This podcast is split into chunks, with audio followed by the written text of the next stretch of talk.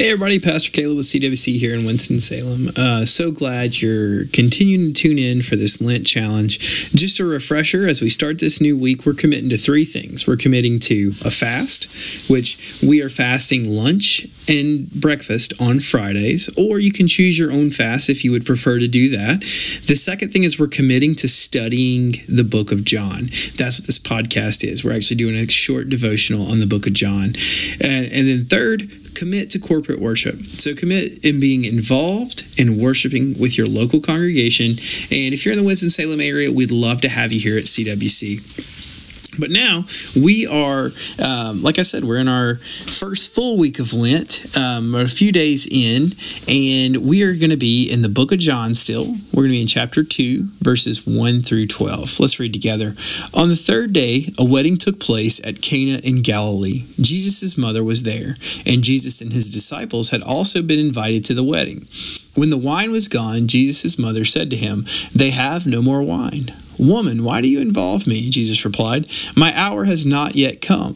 His mother said to the servants, "Do whatever he tells you."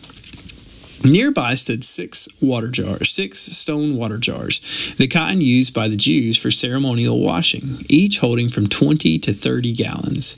Jesus said to the servants, "Fill the jars with water." So they filled them to the brim.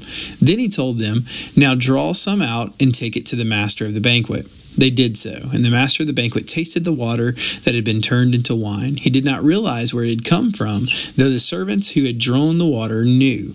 Then he called the bridegroom aside and said, "Everyone brings out the choice wine first, and then the cheaper wine after the guests have had too much to drink, but you have saved the best till now."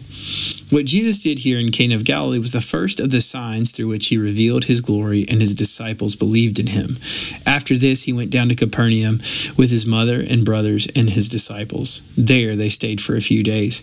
There is so much here that it's hard to cover it all, but this is the word of the Lord. There is just so much. I do not have time to go through it all, but I'm going to emphasize one thing. The jars that Jesus uses here were ceremonial cleansing jars. This is where they would have kept their water that was clean, not just like potable or not dirty, but suitable for ceremonial washing. So in the Jewish culture, you'd wash your hands in a certain way. You would use this water to become ceremonially clean. So it was more than just clean, and not just like bath water. And the selection of these jars was very intentional and very important. The waters from these jars would have provided cleansing for them to participate in the faith, for them to be able to approach the temple, for them to be a part of God's people.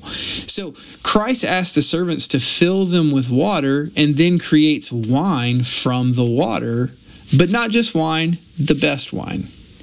The cleansing that these jars used to hold could only cleanse the outside. Now, this new wine is something that you take into yourself, and it provides cleansing throughout your whole self. The wine is symbolic of the new covenant that Jesus is bringing. It is a covenant that will cleanse us wholly, and God, Jesus, the Holy Spirit will now be inside of us.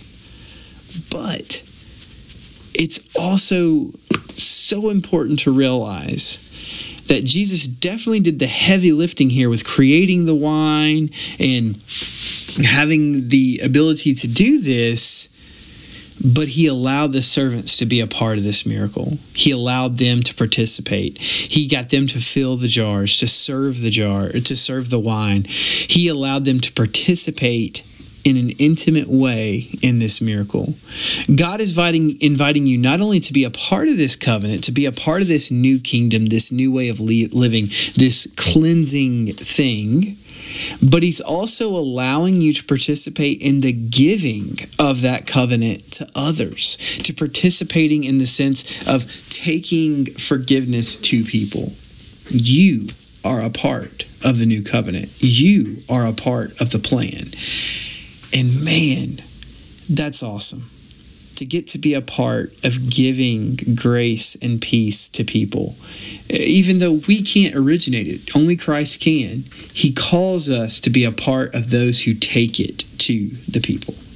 Hey, this week, today, give some grace, give some love, give some peace to those around you.